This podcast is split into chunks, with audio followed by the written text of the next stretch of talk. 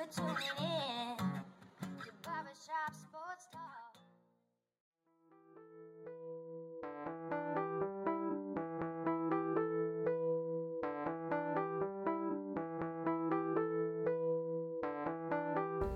Oh, thanks for tuning into this episode of Barbershop Sports Talk with me, your host, Daryl D. Lane. As always, wherever you are, wherever you may be listening, I want to thank you for making me and this show part of your day, listening via the WCET FM radio network, SoundCloud, iTunes, Apple, Spotify, Stitcher, Google Podcasts. Thank you for tuning in. Feeling great. Uh, haven't done a podcast in a while. Really excited to do this. Gonna have Alex Wolf on coming up in about 10, 12 minutes. Uh, New York Knicks podcaster, uh, covers the New York Knicks and does a podcast about the New York Knicks. So I'm going to talk to him a lot about, you know, what's going on with the Knicks, a couple other things that I'm interested to know about myself, and, you know, Kevin Durant, lots to talk about. Kevin Durant, Kyrie Irving, are they going to the New York Knicks? What's going on there? So a lot of great stuff to talk about there. Uh, won't want to miss the interview. Really great. Really appreciate Alex spending his time to come on the show. But here's where I want to start. NBA playoffs, right? Uh, second round of action, se- semifinal start. Houston loses to Golden State in dramatic fashion. Calls, what happened, what didn't happen, are the refs, are they favoring the Warriors? Toronto, they punched the Philadelphia 76ers in the mouth. Boston, they make a resounding statement in the East, blowing out Giannis, uh, who will probably be league MVP and the best team in the NBA for the regular season, at least the Milwaukee Bucks. And we're going to have the Portland Trailblazers versus the Denver Nuggets in a semifinal that none of us thought, because I think a lot of people thought that the Spurs and the Oklahoma City Thunder could be both those teams in the first round. So a lot of great stuff to talk about, right? And we're gonna find out, you know, because I always say this, right? The postseason, We separate the men from the boys, the real ones from the fake ones. Who's really about it? And now it's going to get real. It's going to get real. So here are things I'm interested in seeing in each of these series now. One, Giannis. Where were you, bro? Believe Giannis only scored four points on two point field goals. This is a guy that's had the most dunks since Shaq, the most dunks in a season since Shaquille O'Neal in the early 2000s for the Los Angeles Lakers. Is Giannis about that? Is Giannis that guy? Because if Giannis is truly that guy, then he needs to get the job done. Number two, what I want to know Brett Brown, head coach of the Philadelphia 76ers. Can you get the most out of your team? Last year in the conference semifinals, we saw the Philadelphia 76ers get exposed to a Boston team without Kyrie Irving, without Gordon Hayward, and a Boston team that they were more talented than. And I love Kawhi Leonard, I love Toronto, but the Philadelphia 76ers are the most talented team probably from top to bottom, at least they're starting five at least, with Ben Simmons, Joel Embiid, JJ Redick, uh, Tobias Harris, Jimmy Butler, and company. Most, most talented starting five in the East, yet they're getting shell shocked by the Toronto Raptors. So, Brett Brown, can you make those adjustments? Can you change scheme? Number three, what I want to know James Harden. And oh my God, talk about talk about thriller. And I'm going to get into more about Golden State, uh, Houston a little bit later too. uh, best believe that. Best believe that. James Harden. We have seen, and we saw this in the press conference, him complaining about calls. Right? I just want to be given a chance. When you're not getting calls, find a way to do more. Do better. No excuses. It's the postseason time. Find a way. Can James Harden find a way? That's what I want to know. Can he find a way? Can he find a way? At number four, can Damian Lillard keep it up? Torched Russell Westbrook in the first round. Torched him. Put up a 50 piece in game six, shot a three point 30 footer in Paul George's face and say, Y'all want that smoke. Y'all want that smoke. That's what Dame did. Dame time. Can Dame time continue? And can Damian Lillard take his team to the conference finals? Something he has never done in his career. So those are four things I'm really looking forward to. Four things I'm looking really for. I'm looking forward to. Now, let's talk about this. And by the way, uh, Alex Wolf, like I said, uh, host of Your Knicks podcast, Locked On Knicks podcast. We'll have him on the show in about five, six minutes, right? Uh, Alex Wolf, uh, host of Locked On Knicks podcast. So wait, wait for that. It's going to be really interesting, going to be really entertaining. So Draymond Green is asked after the Golden State Warriors game, uh, after the Golden State Warriors Houston Rockets game, what he thinks about the calls. And this is what Draymond Green has to say. He just wants a fair chance that the refs need to call the game the way it's supposed to be called. He just wants a fair chance. The refs need to call the game the way it's supposed to be called. He's spe- specifically talking about closing out uh, on three pointers, feeling like he got fouled several times in those situations. I've been fouled by James on a James three pointer before. I ain't trying to hear that. Nah, I ain't going with that one. Uh, I'm straight. Nah, yeah. Draymond. You know, see, Dr- Draymond, I love Draymond. Draymond's probably one of the best quotes, one of the best soundbite guys in the league. I'm trying to think of other people off the top of my head. Uh, Gregg Popovich, maybe you know Gregg Popovich because of what he says. I'm trying to think of other people besides Draymond. Uh, those two are the only two that really come to mind at the moment. Kevin Durant and Kyrie Irving, they've had uh, sound bites, but theirs aren't really as interesting and as funny as Draymond. Draymond's like the Paul Pierce. They ain't love you like they love Kobe. They ain't love you like they love Kobe. You ain't Kobe. But this is what I have to say about this. I know a lot of people are complaining right now. It's Daryl Morey and the Rockets. They have analytics and they have data analysis, and they're trying to, to tell league officials and league representatives that the Golden State Warriors are favored in every matchup against Houston Rockets in terms of foul calls and etc. Right? And here's what I'm going to say about that. And I said this after the New Orleans Saints non-pass interference was not called right against the Los Angeles Rams in the NFC Championship game. Bad calls happen in every sport. There are bad referees in every sport. Referees, they're not human. In fact, and they are human, excuse me. And given the fact they are human, it makes them imperfect. And it makes them likely implausible to make mistakes. Do I think it's bias for the Golden State Warriors? Do I? Well, let me tell you this. If there was really bias, like bias, now, and what is bias? You know, I want this person to succeed because I like them. Because you might say, hey, the Golden State Warriors, they generate revenue, they generate money. Uh, super team, people love super teams. So, so maybe the NBA does have it in for the Warriors. I mean, they have it for the Warriors, right? And maybe they have it in for the Rockets because nobody likes the way James Harden plays basketball. Chris Paul can be a little flaky, and you know, maybe it's just better for ratings. But here's what I'm going to say. Let's go back to 2006, 2016, 2016, right? The Warriors are up 3 1 against the Cleveland Cavaliers. Now, let's put this in perspective. What happens? Golden State, 73 1 team. Beat Michael Jordan 72 win uh, Bulls record, right? They are the defending NBA champions. They're going for their second straight NBA championship. People, Steph Curry's become the most popular person in the league. He is the face of the league, not LeBron James. And you have a chance for the cute kind of shooter guy, like, you know, that all the kids can say, I can be like him. And the fun team, you know, that's kind of lovable still, the Golden State Warriors, you have a chance to see them win. And it changes the dynamics of the league, right? You can make an argument. LeBron's old news. Steph's new news. Uh, Steph's the new thing, right? He's what's hip, what's cool, what's popular. And then what happens? Draymond Green, LeBron James, they get tangled up. And Draymond Green uh, calls LeBron a B. So audibly, Kiki Vandeweghe, uh, the director of a player discipline in the NBA, hears him. Draymond Green gets suspended the next game. Now, the Warriors are up 3 1. Draymond Green, who, in my opinion, at this point in time, is the most important player. He's the glue, he's the grit, he's the toughness. And he's suspended for a game. Then you want to know what happens. And I remember this too. I was actually at uh, something at John Carroll at my school, right? It was uh, I forget, I'm forgetting what it's called, but it's basically a you tour the school. It's all the for all the freshmen tour the school. There's like a huge dance contest. I remember my group didn't win the dance contest, but that's basically what it is. Uh, you get to meet new people, new friends, you get to walk around the you know that's what it is. That's what it is, right? And I remember that night I was watching the game, and it was that game because it was they were up three one, so it was game five, right? Game five, and LeBron James and Kyrie Irving went off.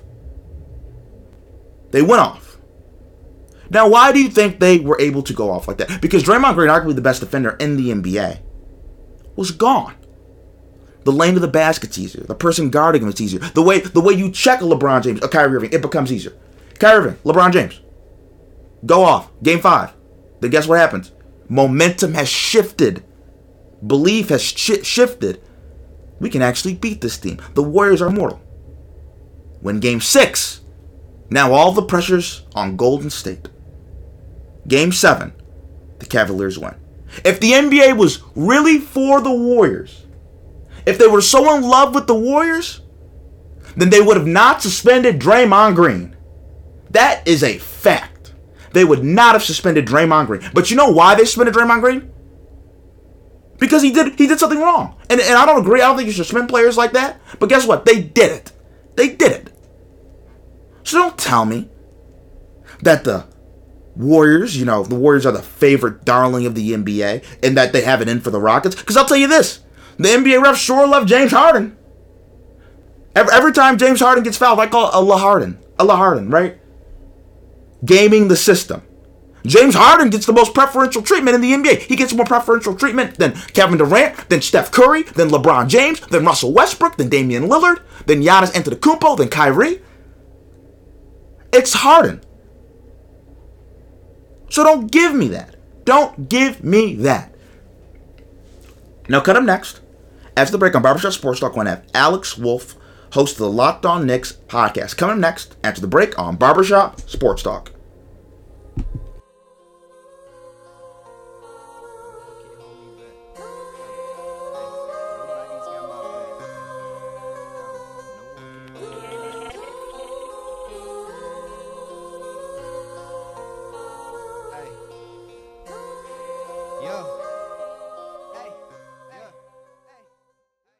Oh, we're back with Barbershop Sports Talk. We have Alex Wolf with us here today, co-host of Locked, Locked on Knicks podcast. How you doing, Alex? I'm good, Daryl. How are you? I'm doing great. Now, the first thing I do want to talk to you about is, uh, you know, what's the feeling around New York? Like the season's kind of o- over. You know, you know, the Knicks had a little bit of a struggling season. They're going to be in the louder, but what's the feeling about the team's prospects in free agency with guys like Kevin Durant or Kyrie Irving? I mean, it's difficult for me to like as someone who, who doesn't have sourced information myself. Based off reading all the things that I read from you know, respected national writers and things of that nature, it feels like basically it's just been the Kevin Durant talk. Um, it just it, it reminds me a lot of how things were with LeBron last year with the LeBron to the Lakers rumors. Um, I, I, you just get the general feeling that it's it's more or less a done deal, and the season just has to end and get to July first, and you know Durant's name will be on the contract. Um, as far as Kyrie, you know, I'm, I'm getting more confident uh, in that as days pass. Um, it, you know, that one feels a little more murky, and for whatever reason, Kyrie feels a little more flighty to me. Like if the if the Celtics would make a a really deep run or something, and you know he would finally click with some of his younger teammates. I don't know for sure that he would leave there, but it's certainly feeling more lately like he's coming to the Knicks than he's not. Uh, but it, it's tough to make a you know a total um, judgment on those rumors. But you know the biggest giveaway to me, I think, is that a lot of the national guys and generally more Boston centric people like Zach Lowe and although he he doesn't lean so much Boston anymore, but Bill Simmons in particular, getting as mad as he's gotten at Kyrie and um, going on as, as much of kind of an anti-Knicks uh, slant as he's been on in a while has it honestly been about the biggest indicator to me that maybe the Kyrie stuff has some life as well. Now, you know, just talk about because you're in New York. You're in New York. Like, how big of a draw is New York? You know, two players. How big of a draw do you think that is? Like, you think that's a thing? Like, you know, the area you're living, playing in the Mecca. Yeah, it's so. I think players definitely respect New York as like a basketball hotbed. You know, um, MSG, you know, has has a certain rep as an arena uh, and as sort of a basketball destination, even if the the Knicks themselves haven't been putting out the best product there for years. And you know, just the the city's basketball culture in general is so rich with Rucker Park and you know just the the amount of people that have come out of the New York area and gone on to have great basketball careers. So I think it's it definitely has some respect um, amongst the league, either earned or not. I, I do think though that like the general allure of New York City has been a little overplayed over the years. Um, you know, obviously everybody thought that it was going to draw LeBron in back in 2010, and we sort of all hitched our horse to that wagon. I, I just feel like the Durant stuff is a little different because he's opening a new office for his uh, his like um, venture capitalist company, uh, 35 Ventures, in New York, and that feels very similar to how again how things went with LeBron last year, where he was opening a production company in LA and wanted to move his family out there and all that, and it just sort of felt almost as much like a life move and an after basketball move as a basketball move. So that's kind of how I'm feeling about that. But yeah, it, you know, to get back to the the actual question, it, there's definitely there is an allure to New York. Um, I think you know, from a business perspective, there's something to be had there, which I think is kind of Durant's motivating factor. And then for Kyrie, it's more of like a, a hometown factor, I think, since he's a Jersey kid and grew up in the New York area, liking the Knicks and all that. I think there's, uh, you know, sort of that element to him where he understands basketball culture around here. Now, you know, and a lot of people made uh, made arguments that you know, well, one of the move of you know, trading a guy like Kristaps Porzingis was so they could you know clear cap space uh, potentially, so they could get a guy like Kevin Durant. Do you think that's what went into the trade? I don't know if that was necessarily the point of the trade. Like, I think the Knicks front office would have been just as happy to roll into this offseason with Porzingis because the reality was is that you know you didn't have to clear as much cap space with Porzingis here. He was going to be like your second star because his cap hold was going to be a good deal smaller than his actual salary that he would have commanded as a max free agent. Um, I, I think there was a lot that went into that trade. Um, I think it, it sounded like he became disinterested in the organization for one reason or another, um, and just felt like he wanted to move on. You know, didn't like their direction or whatever, or maybe you know, there's even been some rumors out there that he he kind of got wind of the you know impending Durant signing and didn't want to have to like put second fiddle to him.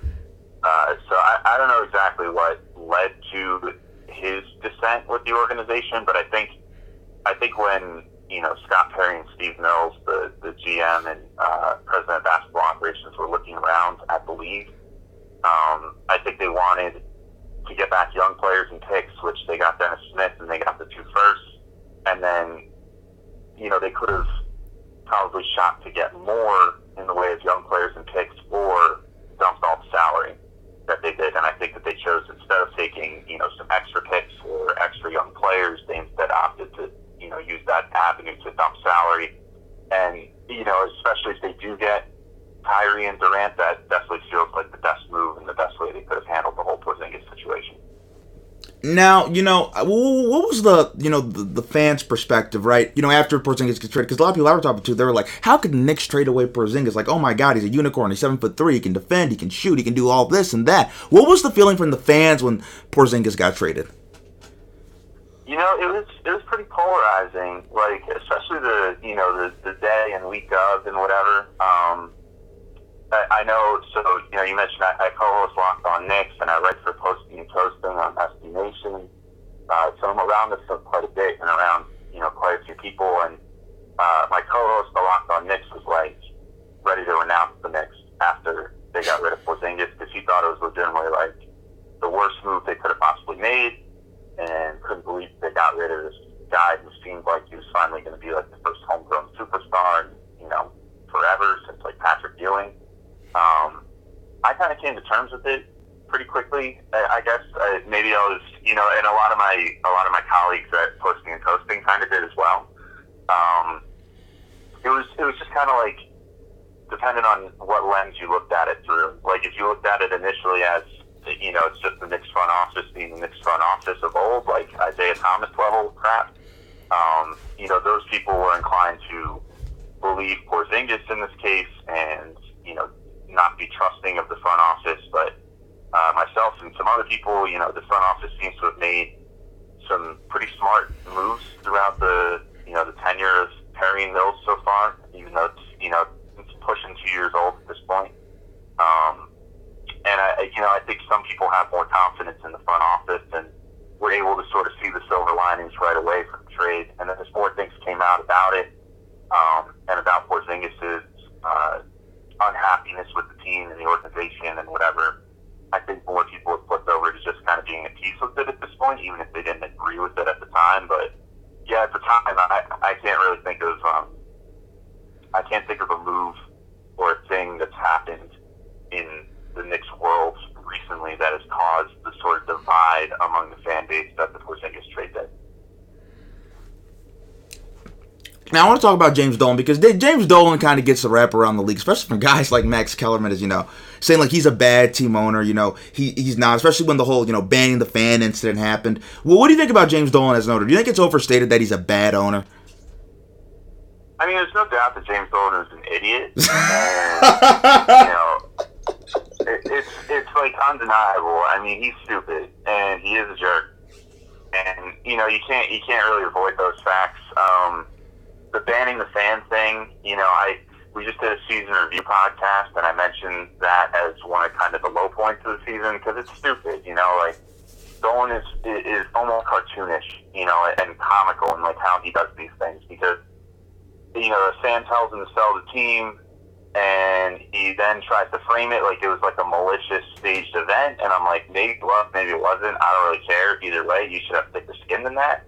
But on top of just like throwing him out of the building that day, he has to like publicly go on record and be like, "We banned him for life." And I'm like, how the hell are you going to enforce that? Like with StubHub and everything else, you can you can block this dude's credit card or something, but he's going to find a way to get in the building unless you literally like put wanted posters around the you know MSG thing that they're not allowed to let this guy in, and that's it's just stupid. And you know it, that's the sort of stuff that makes the franchise look stupid, even if you know I, I actually give Dolan some credit in some respects. He, he used to be pretty meddlesome, from what it seemed like. He would get in the way of, of player decisions and stuff when he had no business ever doing that.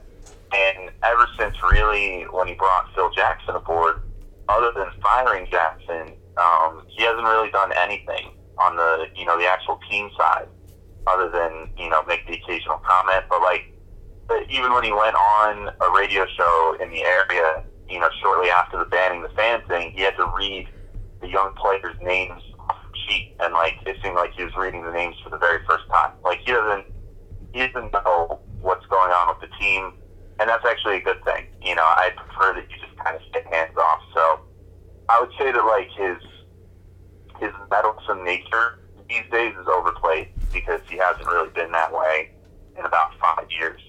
Uh, but his idiocy is definitely never overplayed because he is definitely an idiot. Do you think that he made himself look bad when he came on like the the Michael Kay show, trying to explain why he banned the fan? Yeah, absolutely. That's that's the interview I was referencing. That he was reading players' names off of like a sheet in a binder. But he had like a, a prep sheet, you know, with player names on it, and I just think anytime he goes on the air, he generally doesn't. It, it's not generally a good look for him. Like he should probably just stay in the shadows. Um, and keep playing with his band and all Mm-hmm. that. And you know that would that would probably be better for him. But yeah, he definitely made himself look like a dummy in that interview. And you know, there's there's just no way he looks at himself like a private citizen when in reality he's at some level a celebrity. And you know, being a celebrity comes with its own you know different codes of conduct. I guess you know, like you have to if you're a private citizen and someone yells at you and calls you a bum, you can get bent out of shape because you're like, what did I do to deserve this? If you're James Dolan and you're in the public eye and, you know, you're an owner of a major sports team, if someone calls you an idiot and tells you to sell your team, you just kind of have to let it roll off your back because you're a public figure. And, you know, Dolan just doesn't seem to get that. Yeah, and I think what also made the incident look bad too, from my opinion, is this was just after the Russell Westbrook incident happened with the fan in Utah. And then after Russell Westbrook had to go he goes through, then it comes out of the James Dolan's like, yeah, you said I should trade the team. I mean, you said I should just sell the team. You're you're banned. You're banned. So so I, I think it kind of just made it all look pretty bad given what what happened a couple days prior. Yeah, I mean, it's, you know, it's just like Petty on a super uh, you know, on a super petty level. But that's just kind of Dolan's calling card. I mean, I don't know. He has very thin skin, and it, it's never going to change. You know, it's. I think you just kind of live with that stuff as a Knicks fan at this point. Like everybody else freaks out when you throw the fan out. I actually look at it almost like an improvement. I mean, in previous years, he was throwing fans out and calling them alcoholics and all this other stuff. Um, last year, he threw out Charles Oakley, who's you know a Knicks legend, and like had him like escorted out by police because Oakley made some comment to him. So just throwing out one fan this year, not calling them an alcoholic, and it wasn't even a Knicks legend. It, it almost feels like an improvement. But like you, as a Knicks fan, you kind of understand that one of these things is probably going to happen once a year with Dolan. Now, now, what was the feeling when he when he got when he did what he did to Charles Oakley? Because I know a lot of Knicks fans that were really upset about that. What was the feeling among the fan base and even you when when you when you heard about that? I mean, I'm like, so, you know, I'm 28 years old, so I didn't really know Oakley the player. Um, so it, didn't hit home quite as hard for me. Uh, I know anybody that I know that was like, you know, a, a big Knicks fan during the 90s was appalled by it, as they should have been. I mean, I looked at it too as like, this is ridiculous and stupid. Like, you know, even if Oakley was drunk or something and was stepping over a line with Dolan, which Dolan claims he did, Oakley claimed he wasn't, you know, belligerent. Uh, I don't, and you know, when you look at the cell phone videos that people took and whatever, it doesn't seem like he was belligerent, and it seems like he was being cooperative. But regardless of who you even want to believe with it, it just could have been handled better. You know, he he made a spectacle of it, Dolan did, and you know they uh, he sent like his security guards to basically rough Dolan or rough Oakley up and escort him out of the building, and I think even if I recall, brought in like the on-site police officer to like cuff him and take him away, and it was just it was way too much, you know, and it was stupid, and it did not seem like Oakley was willing to like get in a fist fight with a security officer or something, and, and yet they still turned it into the spectacle that they did, and it was you know it was embarrassing. It was that's all you can really say about most of these Dolan, you know, public spats with people is it's just embarrassing. Now, a question I've always wanted to know is, you know, what went into the Phil Jackson hire? How did that come about? Um, you know, it's. I think it was just the Knicks. You know, were in a tough spot that year. Um, it was during the 14 to 15 season, which was right prior to when they drafted Porzingis, and that was when they set the uh, the low water mark for wins that this year's team matched of 17. And you know, things that, but that the difference between that season and this season was that this season they went in with no expectations. That season they had gone in with the expectation of like, oh, we could maybe compete for a playoff spot or something. You know, we were in the playoffs um, two years ago, and and you know, um, the combination of bad luck and and just bad coaching or whatever led to them not making um, the playoffs to 13 to 14, but they were like right on the outside looking in there. Um, so I think that going into the 14-15 season, uh, you know, they, they were expecting more and didn't get it. And then the, it, there was the whole story. I mean, there was all these stories back then about how uh, James Dolan, through his his agent, um, who works with his band and works for the Eagles and all this other stuff, uh, knew Phil Jackson, and so they were at some party, and Phil Jackson happened to be there as well as James Dolan, and this guy Irving Azoff, who was like the you know like music power broker or whatever, happened to know Phil Jackson, introduced the two of them, they got talking. Uh, James Dolan's literal quote on it, if I recall, was like, "Phil Jackson told me the seven something or others of basketball, and I, you know, it was like love for sight." And uh, so then, you know, he hired Phil, and it just to me at least it made sense at the time. You know, you would think that a guy like Phil Jackson would have been able to, you know, run a team as the president of basketball operations, you know, because he definitely knows basketball. And that showed through in, in his um his drafting at least, I think, as he drafted as an executive. But um other than that, like, you know, it, it was just it, ultimately I, I think that, you know, Phil just didn't didn't quite understand how to run a team, you know, it, as an executive, and he kept trying to do it like a coach, using the media as a weapon and stuff like that. And that's just that sort of thing just doesn't really fly when you're an executive and you have to kind of hold yourself to a different level of decorum as far as like media relations and stuff. Now, now, do you think Dolan will ever sell the team? Do you think that's actually a thing? Because there were reports about that a little bit earlier in the year. Do you think that's actually a thing? No, I, not really. Um, I mean, if he did, I, I guess maybe I could see it, but it's it's so much more complicated than that, at least right now. Um, the reason that those reports started coming out was because Dolan was trying to spin off the and Rangers from the M- the Madison Square Garden company, which uh, owns MSG Network and the Garden itself and all that. So uh, right now, that all those things are all one single entity. And so if Dolan would ever try to sell that individually, it would cost like, you know, I, I don't even know the sum of money it would cost, like $15 billion or something, maybe more than that. I, I have no clue because I don't know what the Rangers are worth. I know the Knicks are reportedly worth about 5 billion. So, and then do the math with the TV network and the building and all that other stuff too. But, um, yeah, so I, I think that it's being a little overplayed. I, I don't think he's likely to sell the Knicks. Um, if he was going to, he would first have to spin the Knicks off because he would probably still want to retain ownership in the building and in the Madison Square Garden company with MSG Networks and all that. Um, and then he, I don't know if he, he'd probably have to spin off the Knicks from the Rangers potentially as well. Um, you know, kind of separate those two entities into two separate teams that be bought. Um, you know, instead of selling them as a package deal, which would probably be a lot more difficult of a of a sell. So there's like a lot of stuff that would need to happen for that to be a possibility, and I just don't know if we're there yet as far as that goes. Alex, I want to thank you for coming on the show. I appreciate it. Yeah, of course, Daryl. Thank you for having me on.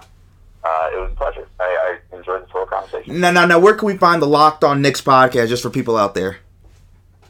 So you can find uh, the Locked On Knicks podcast pretty much anywhere podcasts are streamed. Um, we're, I, I think we're on everything but SoundCloud. Uh, so Stitcher, Google Play, Apple Podcasts, um, Spotify. Spotify.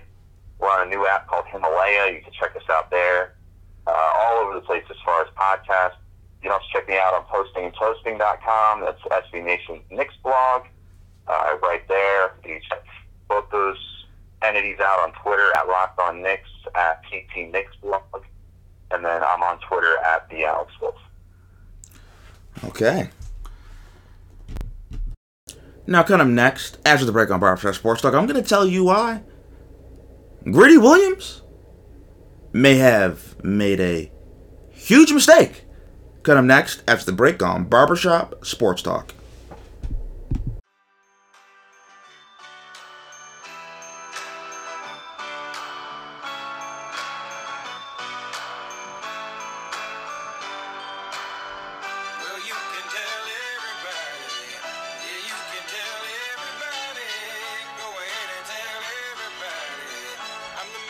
Well, we're back with Barbershop Sports Talk once again. I want to thank Alex Wolf, host of the co-host of uh, Locked On Knicks podcast, for coming on the show. Really appreciate it, and I really appreciate him spending time out of his busy day and busy schedule coming on the show and helping out. Now, here's what I want to talk about, right? And I'll get to Greedy Williams' comments in just a minute because, you know, right? I, I remember I was actually looking through Facebook, right, and I was looking through some pictures, and I saw a picture of uh, me.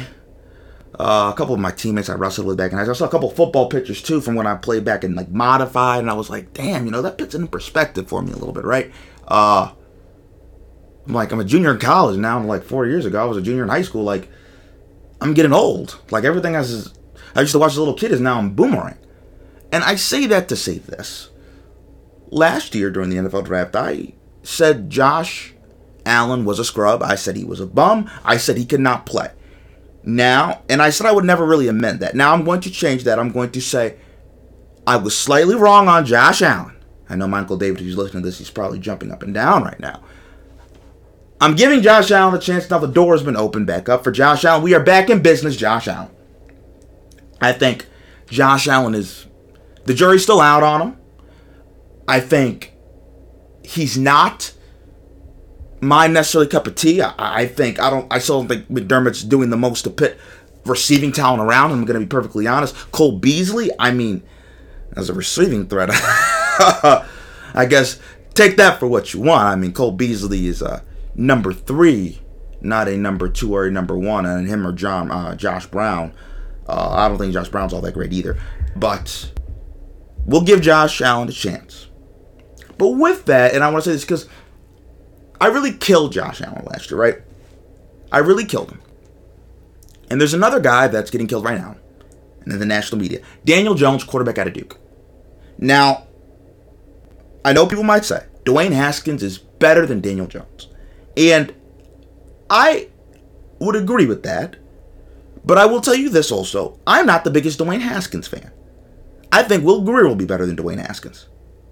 If you're t- telling me, asking me who I think is the, the best quarterback, I would say Kyler Murray, right? Then I would say Will Grier. Then I would go Dwayne Haskins. Then I would say Drew Lock, right? Quarterback out of Missouri.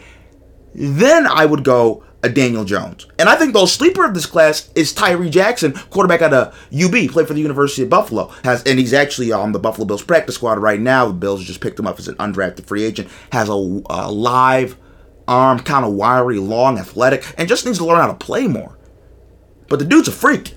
He's a freak. So I think sometimes I think sometimes we get caught up, you know, when it's our team, right? I know a lot of people are killing the Giants. I think part of it too is Gettleman. A lot of people don't think Gettleman knows what he's doing. But I will say this. When we look back, and this is what I will say, you know, I'm not the one making the decision. I'm not the one making the decision. I'm going to trust the Giants. They did their scouting process, right? And they saw something in Daniel Jones. Because I have not watched a lot of Daniel Jones. I have not watched a lot of Daniel Jones. I will say that. So it's hard for me to make opinions. I have not watched a lot of Daniel Jones. I've watched a lot of Kyler Murray. I've watched a lot of Will Grier. I've watched Dwayne Haskins. I've watched Drew Lock. I've watched Tyree Jackson. So I can't make an opinion of Daniel Jones when I haven't seen him play all that much. I'm just going to say what I've read, a little bit of the clips I've seen, and what a lot of scouts are saying, and where he was projected from at first, you know, until the middle of the year till now. It's kind of crazy. But I will say this: if the New England Patriots, if they drafted Tom Brady with their first round pick, we would have said you're crazy. Would we have not? Would we have not have? Think about it. If you fall in love with your quarterback, if you think your quarterback is the guy, if you think your quarterback is the person that can take you to the promised land, that can elevate your franchise and be a force multiplier, then you draft him, no matter where it is. Because no matter where you draft him, and you should draft him as high as possible if you identify him as such, because then he becomes the most valuable person in your franchise and the ultimate chess piece. That's what you need. The quarterback might not always be the best player on the team, but he will always be the most important player on a team, on a football roster, especially in the NFL, because that's the way the game is designed. Now, there's some other stuff going on in here, too. Eli Manning and Daniel Jones, I guess they know each other. Daniel Jones was like, which the um, the Manning Passing Academy for a couple years, so they know each other that. They know each other that way. There have also been reports and people have said Dwayne Haskins would not want to sit behind Eli Manning. Daniel Jones might be more receptive to sitting and learning from Eli Manning, which I think is all important because you want a healthy two quarterback system, right? You don't want to get ugly or nasty like it was with Brett Favre or Aaron Rodgers, or like Joe Montana and Steve Young, or even like how it got with Tom Brady and Jimmy Garoppolo towards the end. You don't want it to be like that. You want it to be nice, respectful, you know, trusting, learning, and, and maybe that was the smart decision, right? That's the smart decision. So I'm going to not destroy Gettleman for the Daniel Jones pick. I think it's interesting. I think it's wrong. I would not have made that pick. But let's give this a little bit of time. For example, like I said, reflecting, I was too hard on Josh Allen. I was too hard on Josh Allen. I was too hard on him. I don't think Josh Allen's great. I don't think he's bad. I think the jury's still out on him. I think if Josh Allen reaches his biggest potential, Josh Allen can be a franchise quarterback now. That's what I, I believe that now. Not a franchise. I mean, I, I believe that. No, I will say franchise quarterback. Franchise quarterback. He can be a top 15 quarterback in this league if Josh Allen reaches his utmost potential. But if he doesn't, he'll can be out of the league uh, working at your local Walmart. That's what I also believe. But at first, I thought he was definitely going to be looking at working at your local Walmart, right? So everything changes when you see a player play. You see their potential. You see their talent. And something else that we know, you know, Daniel Jones isn't done developing. He's not done getting better. He's going to get the best coaching in the world. The best coaching in the world. And that means something. And that means something. His work ethic, You know, Tom Brady got better once he got to the NFL, right? Aaron Rodgers got better once he went to the NFL. Drew Brees got better from when he was with the San Diego Chargers to with the New Orleans Saints. Drew Brees got better mid career. We don't see that. You don't see that. Rich Gannon got better. You can always improve and get better at your skill, at your craft. So let's give Daniel Jones a little bit of time, a little bit of the benefit of the doubt. And I will say this too, and this is my last point I want to make. I hate the fact that, you know, we boo players and we're like, oh, they suck. And we, and we kind of say, like, I hate him, like, you know, and all that stuff. Because at the end of the day, Daniel Jones is probably the nicest guy in the world. We're all hating on him because we think he's not good at football because we think he can't throw football. Right? And it's sad. And I, that's kind of why I was like, Bills fans, like, let's chill with the Nathan Peterman hate. Just a little bit. Let's chill with the Nathan Peterman hate.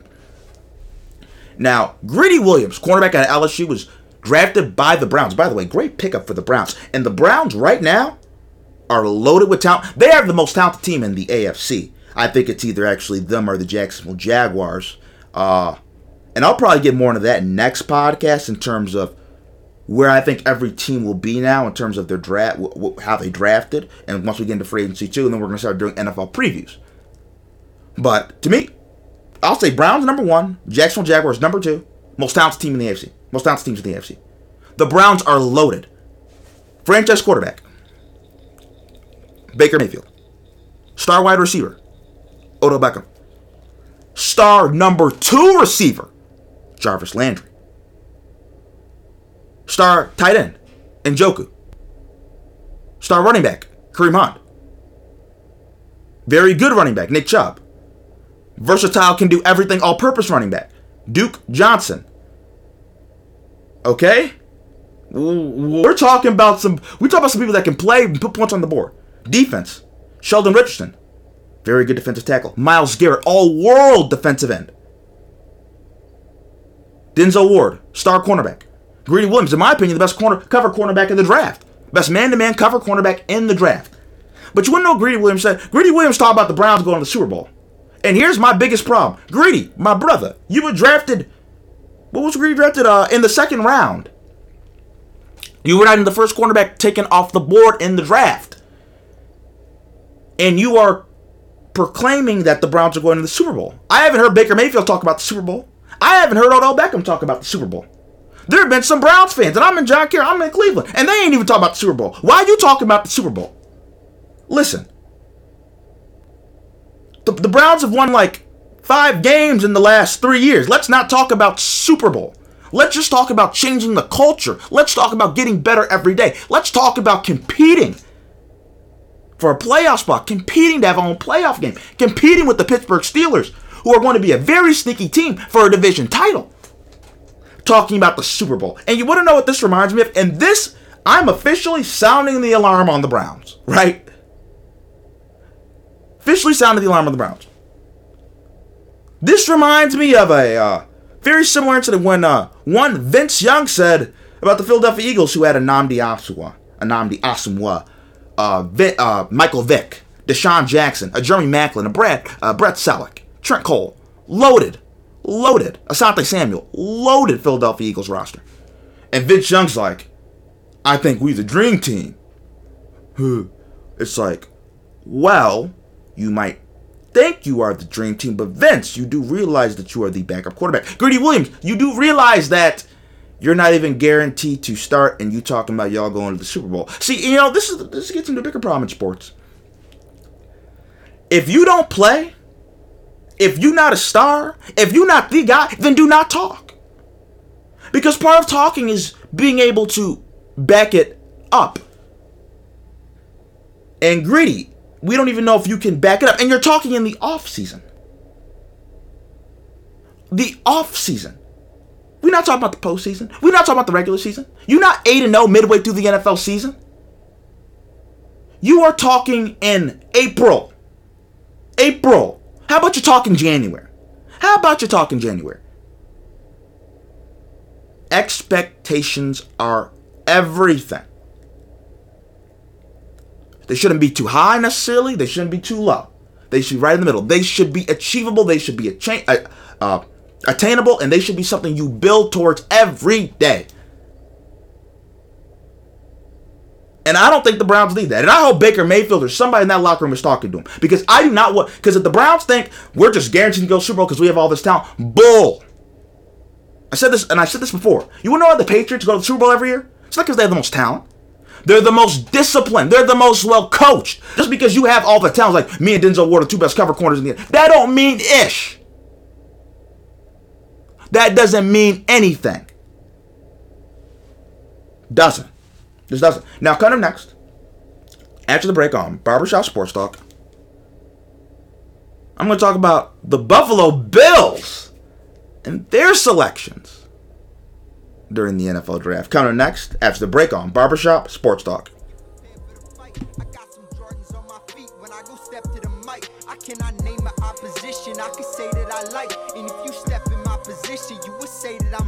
I'm like Tyson in the booth, but I don't talk with a list. I see you trying to run your mouth. You look like Stephen A. Smith. I thank God the odds against me, but I'm coming out strong. I survived. Oh, we're back with Barbershop Sports Talk. And just to continue, to continue draft conversation a little bit. You know, you see, see my friend Randon, uh, Randon Ryback, my roommate, he has a uh, a good saying. Uh, you hate to see it. That's a rough one.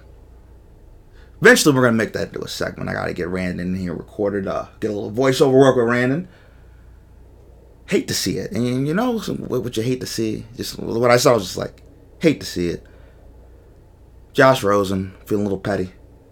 Arizona Cardinals drafted Kyler Murray. It's like when when you have that girl that you that you really like and you really you're in love with her. Think she's with some other guy. He's better looking. He's stronger. He's faster. Uh, it- it's tragedy. It, it really is. Has a better paying job, more prestigious person, just a better guy overall, and he steals it right from under you. And you're like, damn, we've only been married for a year, but now she with some other dude. She going to dinner with some other dude. She talking about some other dude. That is Josh Rosen and Kyler Murray in the Arizona Cardinals dynamic. Josh Rosen's like, I'm going to follow him. And then Steve Smith. I don't have the audio here. I'm not going to pull the quote exactly, but I'm going to paraphrase what Steve Smith Jr. said, uh, former wide receiver for the Carolina Panthers on the NFL Network. He told Josh, he said, Why are you being so butthurt? He says, Get it together. He's like, This is why you had an ego. He's like, You ain't good enough to have no ego. How about you stay humble and get your butt to work? Because you a scrub, basically. And you ain't good enough to be angry. And I was like, Okay, Steve. Okay, Steve Smith. Pulling the heat. Steve Smith don't play games, by the way. Uh, uh, he told Michael Irvin that uh, you, you can't run half the half the routes I can that Mike Irvin like, I, I got three rings though. I got three rings. at, and this Steve Smith like, you you got Emmitt, you got Emmitt, you got Troy, you got Troy, you got an old line. Of course, you got three more ring. Like that. That's how that. that's why I love Steve Smith. Steve Smith keeps it real. Keeps it real. Hate to see it though, Josh Rosen and he's now with the Miami Dolphins. I think that's an interesting move. Uh, and I think it works out better for both parties. I think, you know, warm climate, uh, played in UCLA, right? California, warm weather, easier to throw, uh, should lend to uh, better numbers, better stats. I think what will be interesting, though, is Josh Rosen with Brian Flores, uh, former New England Patriots defensive coordinator. If you don't know anything about Brian Flores, kind of like a hard ass, you know, tough minded guy, tough minded man. Uh, and he will challenge Josh Rosen. He's of that kind of Matt Patricia, Josh McDaniels, Bill Belichick mold. Will really hold you accountable. Can kind of come off, you know, you know, you know that he has a bit of an ego, has a bit of, of bravado around him because he's from that New England Patriots family tree. So it will be interesting because Josh Rosen will be coached hard. He'll probably have people cuss him out, and he'll be challenged in ways that he's never been challenged before. And I always said this about Josh Rosen too. I, I didn't watch a lot of Josh Allen, like I said, you know, Josh Allen, Daniel Jones. I didn't watch a lot of Josh uh, Allen games. I watched a lot of Josh Rosen games. Josh Rosen can throw the football. Doesn't have a big arm, but it's a good enough arm, and it's a beautiful ball. Now the concerns I do have, not the most athletic in the world, kind of stationary, kind of a statue, but Tom Brady's like a statue. And I worry about his mental toughness. You know, his desire, his will. I worry about more of his mind than his body, than his uh, than his uh, physical ability. I wonder more about the will than I do the skill. Right? Can teach the skill, can't necessarily teach the will. But if anybody can bring it out, it will be Brian Flores. And if it doesn't work, then Josh Rosen might be considered a bust because he will be coached hard and he will be challenged. And I believe he'll beat Ryan Fitzpatrick out for the starting job. He will get a one-year audition, and we will see what can Josh Rosen do. What is Josh Rosen going to do when he's getting smacked upside the face by Ed Oliver over and over again? When the Bills play the Miami Dolphins, his offensive line isn't protecting him, and they're losing games. What is he going to do then? Then we are going to see what Josh Rosen is and what Josh Rosen is about. Now, Buffalo Bills, I am happy about the draft. I'm content with the draft. Uh, I will talk more about it with Silas Garrison coming up on the second hour, the non-podcast version, 1 to 3 p.m. Eastern, actually 2 p.m. Eastern, second hour. Uh, Barbershop Sports Talk on the WCET FM radio network on late9themidlands.com. I talk a lot about Silas with this because Silas called me up. He's like, yo, Daryl, we got to talk about this. And I'm like, okay, Silas. But here's what I'm going to tell you about the Bills draft. One.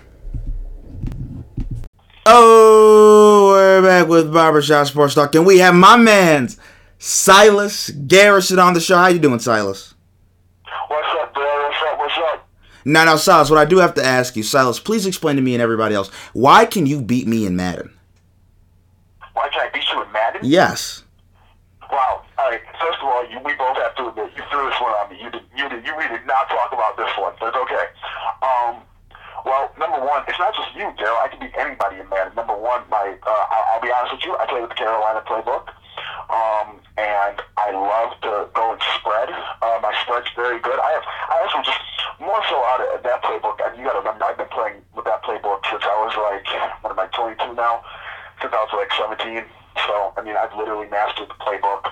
Um, and like I said, I mean, defense really doesn't matter that much in Madden. It doesn't really work. So it's really just matters who can put up the most points. And I mean, the Carolina playbook and the way in which I've mastered it, it's just, it's really unfair for any common opponent. Okay. Now, here- here's the first question I do want to ask you, what I do really want to talk about. And we, we mentioned this before we came on because I do I do want your perspective on this as a guy that is is really woke and really pays attention to this type of stuff. So, Kate Smith, who I believe is a country singer, uh, she has a rendition of "God Bless America" that used to play before every Philadelphia Flyers uh, hockey game, and recently they have decided to no longer play that because she's had other songs that have uh, racist lyrics and uh very things that you know don't speak fondly of African Americans and black and brown people. Now, there's been a lot of controversy, and I believe also there was a statue of her that has been taken down. Uh, do you think it is right for because there's a lot of debate about this, and I want to know your opinion on this. Do you think it's right for her song to no longer be played, even though that song is not the song that had the racist lyrics, and for her statue to be taken down? Is that right? Also considering the fact that she's been dead for about 30 years. Well, I look at it this. Um, the worst thing that comes with racial lyrics is bringing back a lot of pain that comes from racism that's been uh, systemic to our country and that has been uh, systematically enforced as well through our country. I think um, it's, to, I, to be honest with you, I think it's very, very hypocritical that we take down uh, her statue. Uh, for one, um, the song had absolutely nothing to do with the racist lyrics. Um, and as it pertains to racism in her past lyrics, I look at it like this, and I've been saying this for a while. You can't change what, what's in a person's heart. I, what I wish people would do is rather than trying to uh, change her ways, you would just stop talking to her. You would just dis- disassociate yourself from her music because at the end of the day, you can't change that individual. Um, what, what I, uh, you don't fix racism in a person by taking away their lyrics. It's in the heart of the individual. So if she is a racist, then you saying "Oh, you're we're going to take down your statue, that's to me that's more of a political thing for people that are associated with her, not her herself, if that makes sense. So I don't really think so. I mean, great, you you you stopped playing her song, you took down the statue, but guess what? The moral of her has not changed and her tendencies towards black people have not changed. So really, it, it solves nothing. I don't. I guess my point is like I don't care. I don't care if the statues stay up or not, or if you play the song or not, because it's still in the heart of people. But what I, the reason why I said it's hypocritical, I find it very hypocritical for. Uh, Americans today to then turn around and look at her when we sing the national anthem on a daily basis, um, which historically has racist connotations towards it as well. You can't you can't look at her and condemn her songs when the song in which our, much of our country is based off of uh, still has uh, long ties into uh, slavery of black folks. Now, here would be my next question for you two sides about this, because you know, and I, I go back and forth in this because I do understand. I also understand that part of this is it's imagery, and it doesn't look good if you still nowadays. It doesn't look good if you have her song being played, even though the song did not have anything racist in it. That particular song it just doesn't look good in terms of PR purposes, and we know how that controls society now. But but here's what I would say, where I do agree with you. Where do we also set the stage to? And this is like a broader uh, topic, but and you are right. You you can't erase history. For example, uh, George Washington owned slaves. Are we erasing everything George Washington has ever done and who he is? Because we haven't. So where is that line? Well, I look at it like this. Uh, we we welcome George Washington like a god, you know, in this country, and we tend to forget a lot of the things that he's done to you know black and brown folks throughout this country, along with people like uh, J- like uh, James Addison or James uh, uh, James Ad or uh, um, uh, Adams and all, really that whole group, right? John Hancock, all of those guys. Um, um, James Quincy Adams, all of these individuals had owned slaves. Um, and, and, and actually, uh, uh, I believe it was even, I mean, I mean, this has been so historically, like, been placed in our culture. Um, but I, I mean, we tend Drafting Ed Oliver, number ninth overall, is a steal. A steal.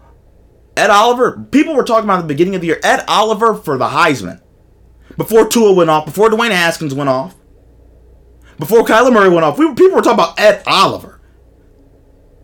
He's a D tackle, can play every position on the D line. He's powerful, he's quick. Uh, I've heard a lot of comparisons to him and Aaron Donald. Explosion, strong, dominant. And to me, top five player overall. At least on my big board, I thought the top five players in the draft. Nick Bosa, Quinnen Williams, Clinton Ferrell, Montez Sweat, and Ed Oliver. That was my top five in no particular order. My top five. People are talking about Ed Oliver. Is he better than Nick Bosa to begin the year? And we know what type of talent Nick Bosa is. We know how heavily thought of Nick Bosa is.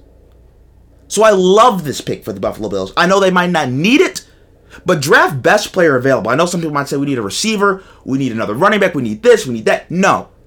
Draft the best player available. Because guess what? Good football players will find a way even out of position. If you're a good football player, then you can play a different position. Get the most talent on the field as humanly possible. Hey, this this, guy can't catch balls, can't can't catch passes and get open and run routes, but we need a wide receiver, so let's draft him instead of the all-world defensive tackle. Makes no freaking sense. Number two, Cody Ford, offensive lineman out of Oklahoma. Love Cody Ford. Think he will be an immediate plug and play guy. He was drafted in the second round, number 38 overall. He was in my top 20 overall players. My top 20.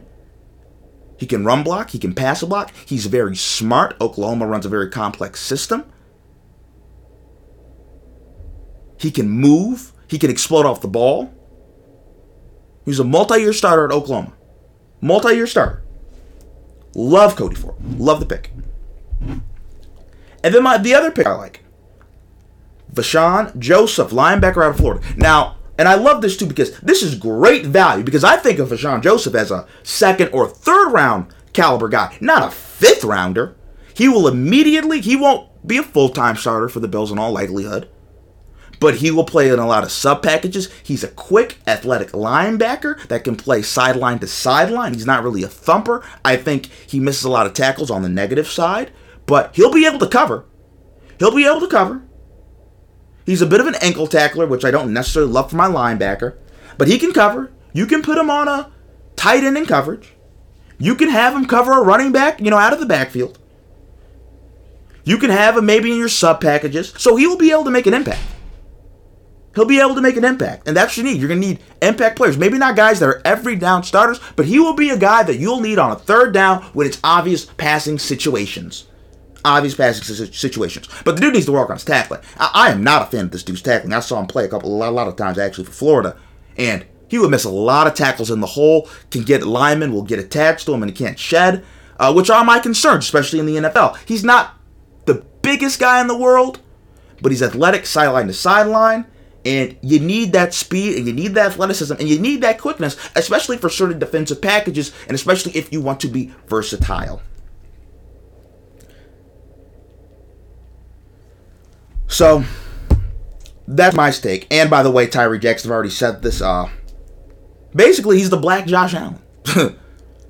uh, not very raw, not the best accuracy, live arm, athletic, big, strong, quick, and he's going to be willing to learn like I think Josh Allen is. So I think that will be a good pick.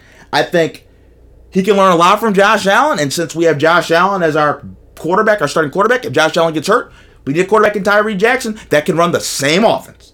So everything goes smoothly. So I think that's a uh, good pick, good move. Also, I want to give a shout out to Qadree Ollison, uh, hometown kid from Buffalo, New York. I believe he's from the Niagara Falls area specifically. Played football at Canisius High School. Uh, went to the University of Pittsburgh. Was drafted in the fifth round by the Atlanta Falcons. So I want to wish him some luck. Always love it when you see local products succeed, especially from the 716 from Buffalo, New York. Uh, touches my heart in a lot of ways because I just love seeing people accomplish their dreams, especially people when you grow up around them, you like you grew up in the same area. I always say they know it's cool. Like when I see a kid like Jordan Nwora, who I was freaking taking nap time with, and you know, used to get in trouble and get put in the yellow chairs. Uh, at Martin Luther King Christian uh, pre-K, basically. Grew up with the kid, went to Windermere, went to middle school, went to high school with them briefly. And then I see him on TV and he's on Louisville and he's torching RJ Barrett and Zion Williamson. And I'm like, okay, let's go. So I love to see that. Uh, best of luck to Qadree again. Best of luck. So like I said, you know, see, I'm getting a little sentimental now. The year, the year's coming to a close. Been a lot of great memories a lot of great memories. I still got to get Randon on the show, actually. Uh, you know, my, my, my roommate, like I said, there's going to be a new segment coming up soon. It's called Hate to See It. And it, the idea was spurred, it was inspired by Randon. So I do hope eventually we can get Randon on the show. So if Randon listens to this, Randon can call me out and be like, yo, Daryl, why don't you get me on the show? Other than that, I want to tell you something interesting, something funny. Uh, that actually happened to me a couple hours ago when I was in class. So, uh, taking like this and no, it's a shame I don't actually know the exact name of this class too. Lord have mercy. I've been in the class for a whole semester. Uh no, don't judge me though. Don't judge me, please. Uh, maybe you can judge me a little bit, but uh, it's a Greek uh play class, and we were doing comedies, Greek comedies, and the, one of the groups, uh, and one of the kids came up to the teacher after, and he was like, you know what? I actually read the book, and it was pretty cool, you know, it was pretty funny. And it's like, oh, you're talking about the like the end scene or whatever, and, and about how they met and how cool that was, right? And he's like, no, because uh, because actually, let me give you some context first. Uh, the story was about uh, prostitutes, right? And the two guys were arguing about the prostitute, and then the one kid says, nah, I I just thought you know the threesome at the end was pretty funny, and then I start dying, and I was like, you know what? College age kid, you know, 18 to 22, young man, you know chances are, you know, the three way, you know, that that I could see how, you know, that would be what sticks out in the mind a little bit. But I just thought that was funny. he said in class, and I and I try not to make a habit of doing, doing this anymore, but sometimes I'll have the little I had a little laugh, right? And I almost fell off my chair and I was like, okay, that was a little bit too much for Daryl. Daryl's gonna have to take time out right now. Gonna have to take time out. But other than that, great funny, interesting. Thought I'd share that with you when I try to share, you know, something interesting that happened today, something interesting that happened recently. That's appropriate. That's something that I can, you know, be okay. People listen to, especially my mom, because my mom always tells me image is everything. Now, if you want to check out the podcast, you can check it out on SoundCloud, Apple, iTunes, Google Podcasts, Spotify, and or Stitcher actually too, and Stitcher. And if you don't like my podcast for whatever reason, and you want to give a comment, don't give a bad comment because you know what? You know what your mom told you? If you don't have anything nice, don't say it at all. But if you do like my podcast, right? Like how could you not? Uh five stars, leave a nice comment, subscribe, right? iTunes, Apple, Spotify, SoundCloud, the whole deal. Really appreciate it. Now coming up next, second hour of Barbershop Sports Talk on the E WCET FM radio network on late night in the Midlands.com, 2 p.m. Eastern time. We're going to have Silas Garrison on the show. Also going to have Jason Cavari. There are going to be two reruns coming up, we will be back, you know, kind of business as usual. Thursday, uh, a lot of basketball, a lot of NFL, a lot of draft talk, a little bit of baseball. Gonna have a lot of stuff going and a lot of stuff to talk about. Also, I'm going to have a very interesting conversation with Silas about the whole Kate Smith ordeal. And I'll probably put that in another podcast so people can hear it, just not this specific one right now, because I do want people to hear this. For those of you who don't know, it's about Kate Smith, uh, a former singer who has the rendition of God Bless America. They stopped playing it before Philadelphia Flyers game, the hockey team, and because she had some other racist songs that were considered racist and some other songs. So we're gonna talk. I'm gonna talk to Silas about it since Silas is a civil rights major. Is it right? Is it wrong? How he feels about it? Because Silas always has an interesting and deep perspective. And we're gonna talk about all that kind of next. Second hour of Barbershop Sports Talk on the WCET FM radio network on late night in the Midlands.com.